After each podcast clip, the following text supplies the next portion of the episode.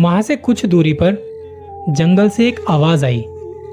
वो एक भेड़िए की आवाज़ थी। वो सुन के मैं काँप उठा कि अगर ये सच में भेड़िया है तो क्या मैं बच पाऊँगा। मैं तुरंत अपनी गाड़ी की तरफ गया, उसे खोला और अच्छे से गाड़ी को लॉक करके मैं चुपके से बैठ गया। कुछ देर तक वो आवाज़ मुझे आती रही। मध्य प्रदेश में एक जगह है गुना करके, जिसके बारे में आपने सुना होगा। काफ़ी अच्छी जगह है, लोग अच्छे हैं, यहाँ का इतिहास बड़ा मशहूर है। मध्य प्रदेश के इस शहर की कई ऐसी कहानियाँ हैं जिनमें बहुत सारा रोमांच भरा हुआ है।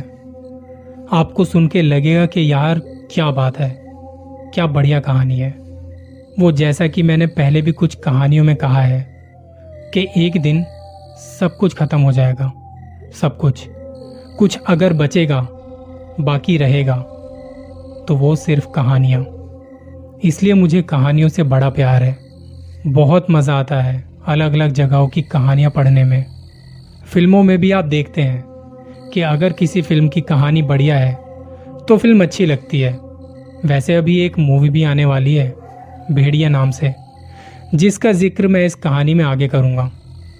कहानी पर वापस आते हैं। अगर आपने यहाँ के बारे में सुना है और यहाँ की कहानियों के बारे में सुना है, अब कहानियाँ तो बहुत हैं, लेकिन एक कहानी ऐसी है जिसके बारे में शायद आपने नहीं सुना होगा।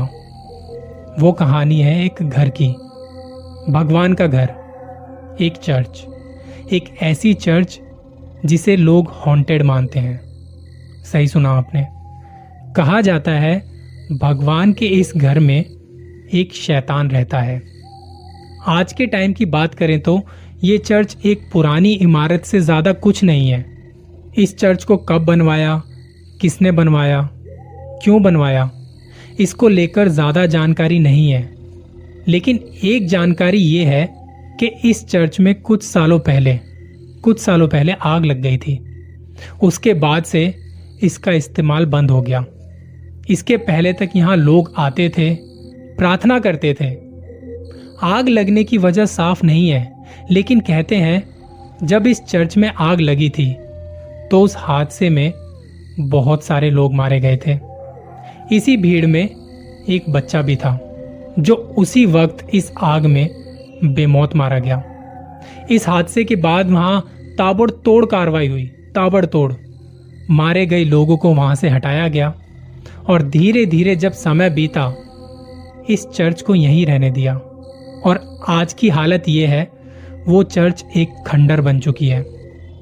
गुना ये जो जगह है धीरे धीरे डेवलप होने लगी। लोग इस शहर के आसपास पहुंच गए, लोगों ने वहां अपना डेरा सा बना लिया।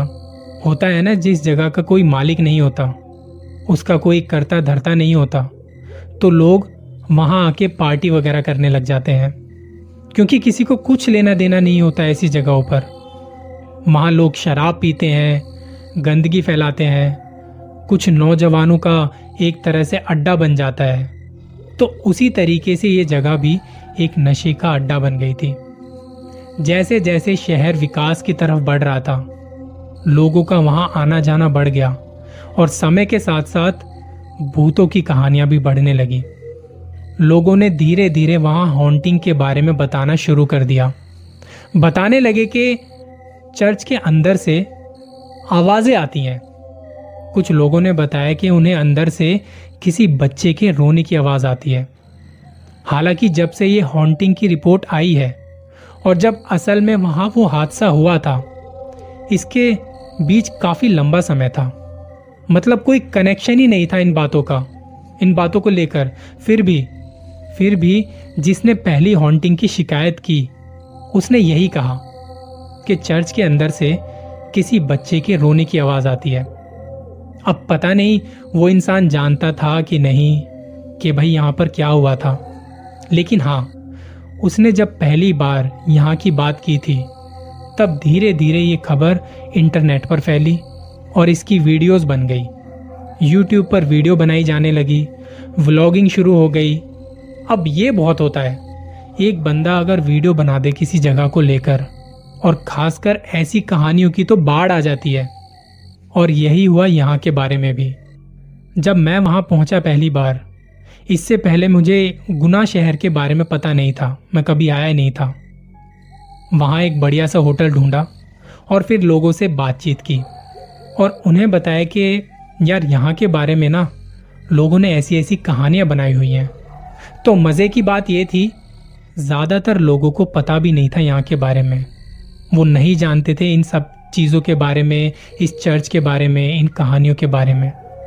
मुझे वहाँ होटल में एक आदमी मिला जो यहाँ काफ़ी टाइम से काम कर रहा है। उनसे बातचीत हुई तो उन्होंने बताया कि वो शुरू से यहीं पर रह रहे हैं।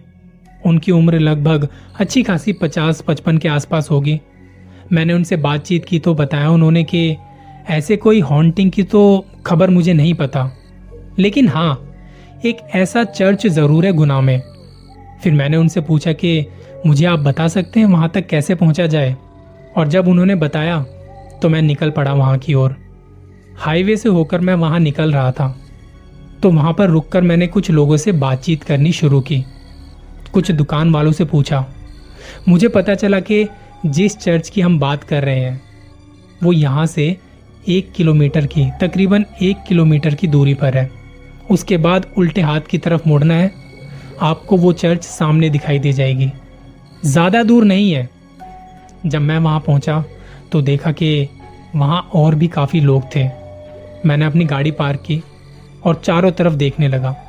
कुछ लोगों ने पूछा आप कौन हैं, तो मैंने कहा कि एक टूरिस्ट हूँ, गुना आया था और इस चर्च के बारे में बहुत कुछ सुना था तो सोचा कि एक बार जाया जाए।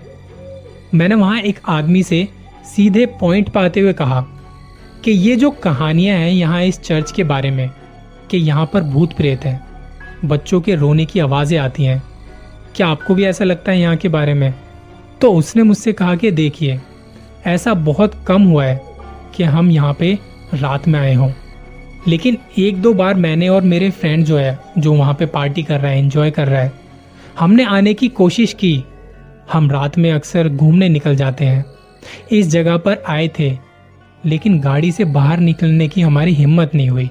आए हैं पर इस तरह से नहीं जैसे कि आज है, और आते ही हम वापस चले गए क्योंकि रात में ये जगह बहुत डरावनी लगती है। तो मैं इस बारे में आपको ज़्यादा तो नहीं बता सकता और यहाँ ऐसा कोई है भी नहीं जो आपको इस बारे में ठीक ठीक बता पाए, लेकिन हाँ कहानियाँ तो हैं। बहुत सारे लोग कहते हैं कि रात में अगर आप यहाँ पे आते हैं तो एक अजीब सी घुटन महसूस होती है, आप लोगों को कुछ आवाज़ें आती हैं। इसके बाद मैंने उनका धन्यवाद किया और उस जगह को आसपास से देखना शुरू किया। तब मुझे पता चला कि ये कोई ज़्यादा बड़ी जगह नहीं है, कोई ज़्यादा बड़ी चर्च नहीं है। देखने में लग रहा था कुछ जली हुई अवस्था में है और इसका जो ढांचा है, जो स्ट्रक्चर बना हुआ है, वो कभी भी गिर सकता है, ऐसा लग रहा था। मैंने जब उसे देखा तो ऐसा लग ही नहीं रहा था कि यहाँ की ऐसी ऐसी कहानियाँ हैं। शायद ये भी हो सकता है कि मैं दिन में आया था, मेरे आसपास और भी लोग थे। मुझे लगा कि जगह तो मैंने देख ली है, रात को यहाँ आता हूँ और फिर इन्वेस्टिगेट करते हैं। वापस होटल की तरफ गया, 2-4 और भी लोगों से बात करने की कोशिश की, कुछ ऑटो टैक्सी वालों से बात की। अच्छा, ये जो ऑटो टैक्सी वाले होते हैं ना, इनके पास बहुत कहानियाँ होती हैं क्योंकि ये पूरा शहर घूमते रहते हैं। मैंने उनसे बात करने की कोशिश की पर बहुत ज़्यादा जानकारी मिली नहीं मुझे। रात के तकरीबन 8 बजे के आसपास मैं वहाँ पहुँचा दोबारा और बस मेरी गाड़ी की हेडलाइट वहाँ फैल रही थी। मैंने हाईवे से जैसे ही चर्च की तरफ उल्टे हाथ की तरफ गाड़ी मोड़ी तो मुझे लगा अचानक से मेरे सामने कोई खड़ा है। मैंने तभी ब्रेक मारे और 1 सेकंड के लिए मुझे लगा जैसे कोई तो है, पर सामने कोई नहीं, वो बस एक पेड़ था। अचानक से उस पेड़ पर लाइट पड़ी तो लगा कि कोई खड़ा है। अंधेरा बहुत था वहाँ पर मेरे दिल की धड़कनें एकदम से बढ़ गई थी। डर था कि सामने कोई इंसान ना हो, कहीं गलती से उसे चोट ना लग जाए, इसलिए धड़कनें तेज़ हो रही थी मेरी। अब हम कोई फिल्म स्टार तो है नहीं कि किसी के भी ऊपर गाड़ी चढ़ा दो और फिर भी बाहर घूम रहे हैं। खैर, कुछ जगहों पर जब आप जाते हैं तो आपको ऐसा लगता है।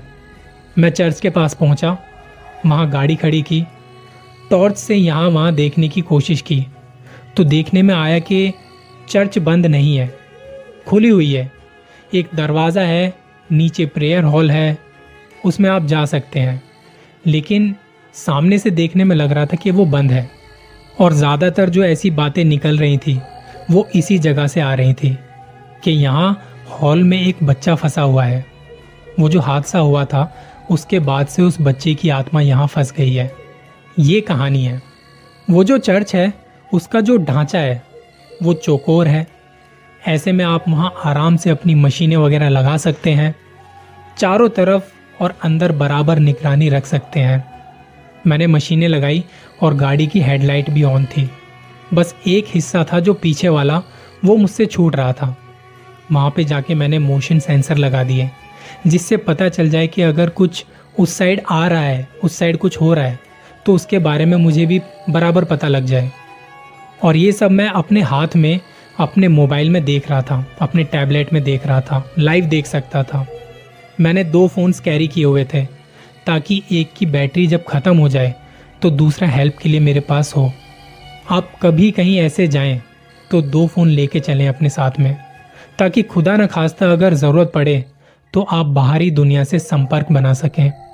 मैं सब कुछ इंस्टॉल करके वहाँ अपनी गाड़ी में बैठा, सब कुछ लाइव देख रहा था अपने उस टैबलेट में। रात के लगभग 10, सवा 10 बज चुके थे और इस वक्त वहाँ बस मैं, मेरी गाड़ी, कुछ कैमरे और घना सन्नाटा, गुप अंधेरा और कोई नहीं। ठीक पास से ही एक सड़क गुजरती है तो जब भी कोई गाड़ी या ट्रक पास होता तो उसकी आवाज़ आती। 2-4 गाड़ियाँ आई, मुझे देखा कि वहाँ पर क्या कर रहा है, लेकिन कुछ ज़्यादा ध्यान ना देते हुए वो आगे बढ़ गए। कई बार तो लगा कि पुलिस आ गई और उनके सवालों के जवाब देने पड़ेंगे। खैर, धीरे धीरे समय बीता और मेरी नज़र बस मेरे फ़ोन पर थी। मैंने एक बार भी अपनी नज़रें वहाँ से उस फ़ोन पे से हटाई नहीं थी। मेरे पास कुछ चिप्स वगैरह थी, जूस था, मैं खा पी रहा था और साथ साथ फ़ोन पर नज़र भी रखी हुई थी। लगभग 12:30 बजे के आसपास मेरे फ़ोन में कोई एक नोटिफिकेशन आई, किसी जानने वाले का व्हाट्सएप मैसेज आया था। लेकिन इसी दौरान मुझे कैमरे पर कुछ नज़र आया। ऐसा लगा जैसे कुछ एकदम से ना बहुत जल्दी से पास हुआ है, लगा कि कुछ तो है। इतने में फ़ोन बज पड़ा, किसी करीबी का कॉल था। मैंने तुरंत फ़ोन उठाया और बात की। उस वक्त मैं डर गया था। कभी कभी होता है ना कि एकदम से फ़ोन बजे तो झटका सा लगता है। सेम वही मेरे साथ हुआ था। इस टाइम पर ये दोनों चीज़ें एक साथ हुई। मैंने फ़ोन पिक नहीं किया और देखा कि उस कैमरे पर कुछ हलचल हुई है। ये देखते ही मैंने तभी अपनी टॉर्च उठाई और मैं चर्च के अंदर चला गया, पूरे पेशेंस के साथ। धीरे धीरे मैं अंदर जा रहा था, धीरे धीरे, बहुत धीरे धीरे, क्योंकि ऐसे में कुछ भी हो सकता है वहाँ। जब मैं अंदर पहुँचा और मैंने टॉर्च की रोशनी से यहाँ वहाँ देखने की कोशिश की पर वहाँ कुछ नहीं था। तब मैंने उस कैमरे को उतारा और उसकी रिकॉर्डिंग चेक की तो उसमें कुछ नहीं था। मुझे लगा कि शायद कोई तो था पर कैमरे में कुछ नहीं आया। रात बढ़ने लगी, टाइम होने लगा और अब मुझसे रहा नहीं जा रहा था, क्योंकि वहाँ बैठे बैठे मैं थक चुका था कि कुछ तो हो, कोई हलचल तो हो, अगर कुछ है तो कहाँ है। ये सब सवाल मैं खुद से किए जा रहा था लगातार। इतने में जहाँ मेरी गाड़ी खड़ी थी वहाँ से कुछ दूरी पर जंगल से एक आवाज़ आई। वो एक भेड़िए की आवाज़ थी। वो सुन के मैं काँप उठा कि अगर ये सच में भेड़िया है तो क्या मैं बच पाऊँगा। मैं तुरंत अपनी गाड़ी की तरफ गया, उसे खोला और अच्छे से गाड़ी को लॉक करके मैं चुपके से बैठ गया। कुछ देर तक वो आवाज़ मुझे आती रही। कभी लगता कि दूर से आ रही है, कभी लगता कि वो आवाज़ मेरे पास आ रही है। इसी दौरान किसी दूसरे जानवर के चीखने की आवाज़ भी आने लगी। ऐसा लगा मानो वो भेड़िया किसी जानवर का शिकार कर रहा हो। और थोड़ी देर में वो आवाज़ आनी बंद हुई। मैं गाड़ी से बाहर निकला। इतनी सब छानबीन करने के बाद भी वहाँ कुछ नहीं था, सिवाय उस भेड़िए की आवाज़ के। वहाँ मुझे कुछ नहीं मिला, कुछ नहीं सुनाई दिया। इस पूरे प्रोसेस में कब रात से सुबह हो गई पता नहीं चला। सुबह हुई, मैंने पानी की छींटें अपने चेहरे पर मारी, अपनी मशीनें हटाई। वहाँ किसी बच्चे के रोने की आवाज़ नहीं थी। कोई एक्टिविटी नहीं हुई, कोई हलचल नहीं हुई, सब कुछ नॉर्मल सा था। सारा सेटअप जो इंस्टॉल किया था वो अब उतार लिया। सुबह के करीब 5:30 बज रहे थे। मैंने गाड़ी से पानी की बोतल निकाली और जब मैं झुककर अपने चेहरे को मैंने धोया, जैसे ही मैंने अपना चेहरा धोया और जैसे ही ऊपर उठा तो मेरे सामने एक बच्चा खड़ा था, एक भेड़िए के साथ, मेरे ठीक सामने। अचानक से ये सब कुछ इतना जल्दी हुआ कि मैं बता नहीं सकता। वो 7-8 साल का बच्चा देख मैं सच में डर गया था। पहले तो मुझे समझ में नहीं आया कि मैं क्या करूं। वो होता है ना कि अब कुछ समझ में नहीं आ रहा कि क्या करूं क्या नहीं। तो मैंने उस बच्चे से अपनी कपकपाती आवाज़ में पूछा, तुम कौन? उसने मुस्कुराते हुए मुझे देखा, उस भेड़िए के सिर पे हाथ फेरा। तभी मेरे पीछे की तरफ से कुछ आवाज़ आई। मैं पलटा ही था पीछे देखने के लिए कि वो आवाज़ क्या थी। इतने में वो दोनों मेरे सिर के ऊपर से छलांग मारते हुए उस जंगल की तरफ भाग गए और देखते ही देखते मेरी आंखों के सामने से वो गायब हो गए। मैं थोड़ी देर के लिए हिल तक नहीं पाया, बस उस जंगल की तरफ देख रहा था और सुन रहा था उस भेड़िए की आवाज़ को जो वहाँ उस जंगल में गूंज रही थी। मुझे बिल्कुल नहीं पता कि वहाँ क्या था क्या नहीं, पर मैंने एक बच्चे को देखा था एक भेड़िए के साथ और उस जंगल में उसकी गूंजती आवाज़ को मैंने अपने कानों से सुना था। बिल्कुल, ये थी कहानी गुना शहर की उस हॉन्टेड चर्च की। आपको क्या लगता है वहाँ के बारे में? अगर कुछ जानकारी है तो प्लीज़ अपनी जानकारी ज़रूर शेयर कीजिए। ख्याल रखिए अपना।